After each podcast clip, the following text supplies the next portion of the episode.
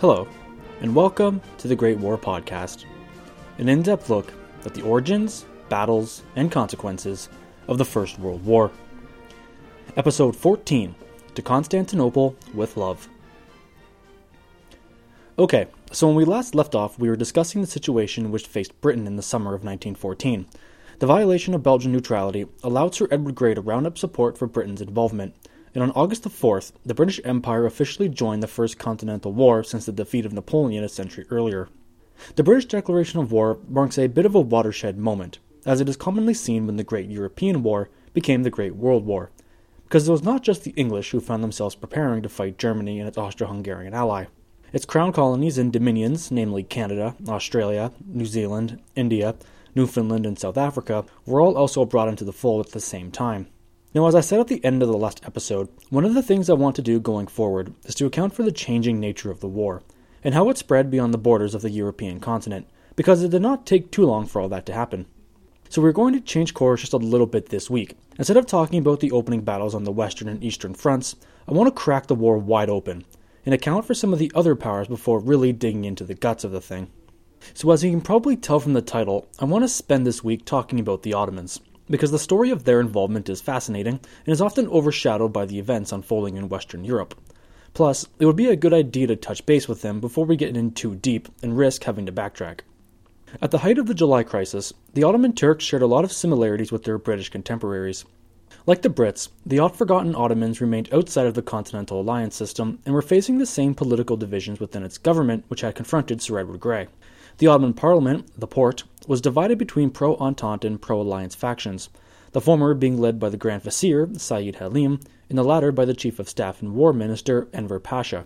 In the summer of 1914, the Turks occupied their own little pocket and kept their options open, but were facing a lot of pressure from both Entente and Alliance camps to declare themselves to one side or the other. Although it was no secret that Constantinople was rampant with corruption and uncertainty, that did not dissuade the European powers from seeing them as a valuable ally. By 1914, their empire still dominated from the Black to Red Sea and was the cultural and religious center of the Muslim world, which still held considerable influence over the Muslims living under French, British, or Russian rule in Africa or Central Asia. For the Entente, the entry of the Ottomans meant they could assist in reinforcing Russian divisions against German or Austrian troops on the Eastern Front and protecting the Dardanelles and Bosphorus sea lanes, which were so crucial to the Russian economic infrastructure. But on the other hand, if they joined the Central Powers, the Turks could just as easily strip the two waterways from Russian usage, or better yet, open a second front against the Russians by attacking their holdings in Central Asia. The problem facing the Entente was that the relationship between the Russians and Ottomans was simply abysmal, and there was no way they were ever going to agree on anything. This should not come as a surprise to us. The two powers did have a long history of animosity, and most recently, it was the Russian supported Balkan League which had carved its way through Ottoman holdings in Thrace and Macedonia during the two Balkan Wars. So it is safe to say that any rapprochement between the two was a bit of a pipe dream. The natural result, which came of this long standing Russo Turkish disdain, was that the Turks had come to see a friend in Germany. Dating back to 1888, the Germans and Ottomans reached an agreement on the construction of the Berlin to Baghdad Railway, which would allow German access to the Ottoman oil fields while sticking it to the British at the same time. Following the Balkan Wars, Berlin had dispatched Liman von Sanders, a respected military officer, to help reorganize Ottoman defenses around Constantinople. Although Russian protests had Sanders demoted, he remained a close advisor to guys like Enver Pasha, and was a constant, if not welcomed, reminder of Germany's commitment to Ottoman sovereignty.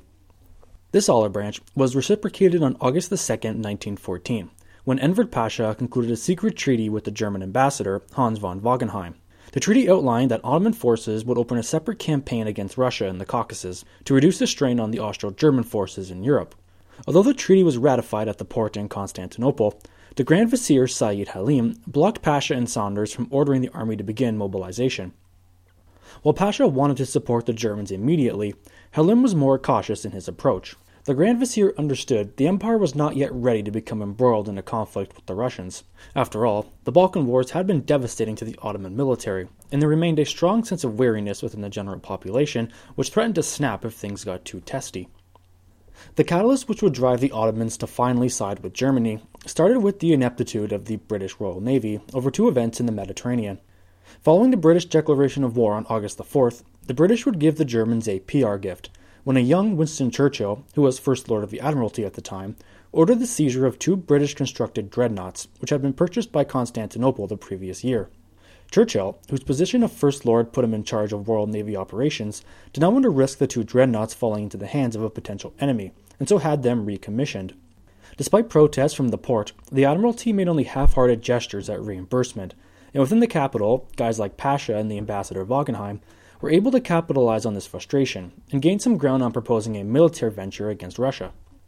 The second event, though, was much more dramatic, as it involved a game of cat and mouse between the Royal Navy and two German battle cruisers, the Goeben and the Breslau, as they eluded British patrols en route to their escape from the Mediterranean. The incident of the Goeben and Breslau is a dramatic story of the war's early days, and is often lost in the shuffle of August 1914, so I thought it'd be worth highlighting it in advance. Although Britain and Germany were not yet at war with one another, on July the 28th, the German Imperial Navy recognized that if hostilities were to break out, they would need to recall its vessels to the North Sea in order to counteract the presence of the Royal Navy. The problem facing Tirpitz and Naval Command was that two of their ships, the Goeben and Breslau, were anchored in the Mediterranean and would have no chance against the British presence stationed there. So Tirpitz ordered Admiral Wilhelm Schuken to steam the Goeben and Breslau out of the Mediterranean and return to the North Sea before the Royal Navy caught wind of their escape. But Churchill and the Admiralty had been aware of the two ships for quite some time. On August the 4th, the British commander of the Mediterranean Fleet, Admiral Archibald Milne, received orders to trap the Goeben and Breslau from making their escape. On August the 5th, the German cruisers were spotted heading out of the Straits of Messina, that narrow sea lane which divides Sicily and mainland Italy. To seal off potential escape routes, Milne had sent detachments to blockade the Straits of Gibraltar and guard the entrance to the Adriatic, effectively restricting the battle cruisers to the Mediterranean. But through skill and a bit of luck, Admiral Schuken would successfully elude British patrols for the next 72 hours, and neither the Breslau or Goeben were spotted until August 8th, seen heading at full speed towards the Dardanelles. By August the 10th, the two ships had slipped through into the Sea of Marmara and had anchored at Constantinople. Despite their neutrality and protests from London, the Turks provided a safe haven for the vessels. In a twist which would eventually force Turkey's hand, Enver Pasha informed the British Admiralty on August the 17th that the two German cruisers had been purchased by the Ottoman government and had been repurposed into their navy. The loss of the two ships was a PR nightmare for the British Admiralty. On the one hand, the danger of the Goeben and Breslau had been removed, but the fact that they had slipped through the Royal Navy patrols allowed the Germans to have a propaganda field day and use the event to undermine the British at every turn. In London, Churchill and the First Sea Lord Jackie Fisher argued that by allowing passage for Britain's enemies, the Turks had declared themselves against the British and proposed an attack on the Dardanelles take place in order to open the gate for an invasion force. Fortunately, this idea fell through, because the War Office felt that an attack on Ottoman territory would surely drive the Turks into the German side, so it would be better to keep them neutral for the time being. Churchill, of course, would eventually get his Dardanelles campaign in April of 1915, and would end up a catastrophic debacle. But it turns out that the Goeben and Breslau were not in fact purchased by the Ottomans, but were actually given as a gift. With permission from the Naval Office, Wangenheim, Enver Pasha, and Admiral Schuken had organized that the ships be used to replace the ones the British had seized, but also to entice the Ottomans to come out of neutrality onto the side of the Germans and Austrians. So, beginning in August until late October, there was an intense game of tug of war between Berlin and Constantinople, Said Halim had informed Wangenheim that despite the generous gifts, his government was still not ready to give their support. It would need additional supplies in order to get them over the hump. After securing an agreement with the Bulgarians and Romanians that they would not interfere, German supplies were soon en route via the Balkans to the Turkish capital. When it came to the question of financial support, things got a little bit bogged down. Berlin had no trouble sending a cash bonus, but were reluctant to pay it in full until there was a guarantee that Constantinople would honor their pledge to attack the Russians in the Caucasus. A compromise was reached when Halim agreed that his government would get involved following the decisive German victory in the West, which appeared to be imminent following the French and British retreat at the battles of the frontiers. But in early September, the war minister Enver Pasha and the pro German factions in the Porte began to drop the event which would swing the opposition in favor of immediate intervention. Pasha was an influential voice in the capital, and his command of the Ottoman armies in Thrace during the Balkan Wars had given him the aura of a national hero, whose influence was second only to the Grand Vizier himself. Pasha and Admiral Schuken had become frustrated at Constantinople's reluctance to side with the German war effort, On September 3rd, their cause received help when a Turkish gunboat attempted to pass through the Dardanelles en route to the Aegean, but was turned back by the Royal Navy blockade which had been set up following the escape of the German cruisers. Pasha went to the Porte with the news and argued to Halim and the non interventionists that since a Turkish ship had been met with military protest, there was no doubt that the British were hoping to spark a conflict. The Grand Vizier, hoping to delay Turkey's involvement, managed to swing yet another compromise by mid September. The agreement was that the Goeben in Breslau would be allowed to leave port and practice military maneuvers in the Black Sea, as long as they did not initiate conflict with any Russian forces they might encounter. But if they did preemptively engage the Russian Black Sea fleet, then the Porte would deny all knowledge of the ship's actions, and claim that it was the work of a rogue faction which did not reflect the position of the Ottoman government. Now, historians have debated if the Grand Vizier and the Porte understood the nature of this agreement. It could essentially be played in a number of ways. Halim must have believed that it was a strong enough deterrence to keep Pasha and Shukin from acting on their own accord because if it were to blow back on them, they could be brought up on treason charges. But the war minister and the admiral did not see it that way. Both men were desperate to get the Ottomans into the war before it was over. Since the Porte was indecisive on what to do, Pasha and Shukin figured they could entice the Russians to declare war first.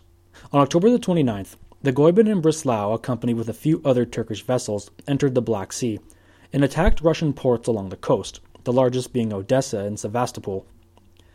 The raids were a resounding success, having destroyed numerous vessels, including mine layers and destroyers still in anchor. When news of the raid reached the Porte, the Grand Vizier immediately ordered the cessation of hostilities. Pasha, sensing an opportunity to finally bring the empire into the war, appealed that the raid had been provoked by the Russians, claiming that one of the mine layers was equipped with over 700 mines which were destined to be laid at the north entrance of the Bosphorus. Halim found that he had little wiggle room. Although he did not want to get involved, it was all too clear that based on their strained relationship, reaching any reconciliation with the Russians would be impossible. Within the Porte itself, Halim was losing support by the day, as more ministers crossed over to the side of intervention. But there turned out to be a blessing in disguise, because on November the 2nd, the Russians declared war in retaliation, followed by France and Great Britain on the 5th. But it's interesting to note that they did so reluctantly. The French and British were concerned that if the Russians were forced to fight on two fronts, it would drastically reduce the effectiveness of the Allied war effort on the Western Front.